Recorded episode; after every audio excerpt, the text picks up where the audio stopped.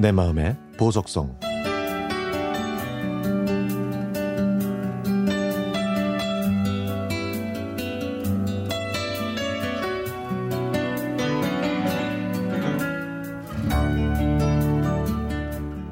전 겨울 저희 자매는 부모님과 함께 김장날을 정하고 시골에 계신 부모님을 찾아뵈었습니다. 저는 부모님께 드릴 음식과 과일, 과자를 샀고 여동생은 몇 가지 반찬을 해왔죠.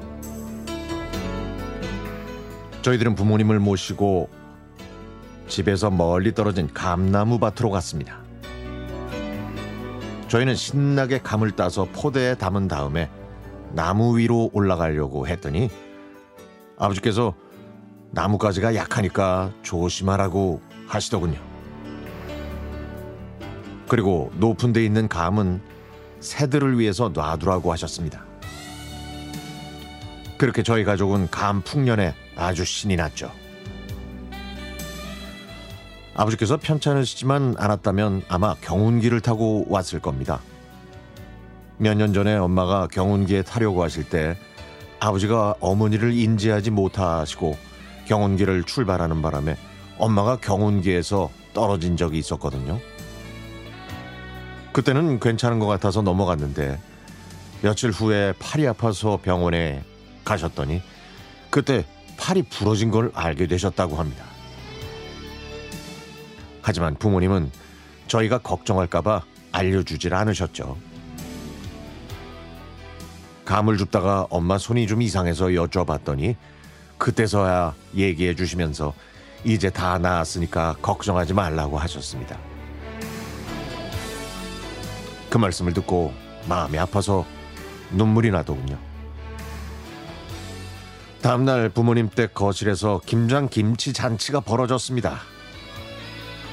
아버지는 식탁 의자에 앉으셔서 내년에는 김장을 할 수 있을지 없을지 모르니까 이번 김장을 맛있게 만들라고 하셨죠. 저는 웃으시면서 그렇게 말씀하시던 아버지의 그 모습이 아직도 눈에 생생합니다.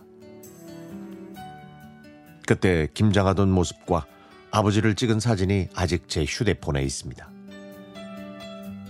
아버지와 함께 마지막으로 김장을 담근 그날은 제가 죽을 때까지 잊을 수 없을 것 같아요. 아버지께서 하늘나라로 떠나신 올해는 김장을 담그지 않기로 했습니다. 엄마도 이제 86이시거든요.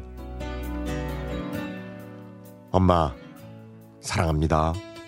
그리고 하늘나라에서 저희를 지켜보고 계실 아버지도 사랑합니다.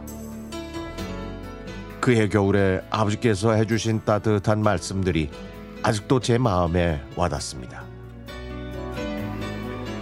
자식들밖에 모르고 사셨던 엄마, 아버지, 바르게 살겠습니다. 그리고 존경하고 사랑합니다.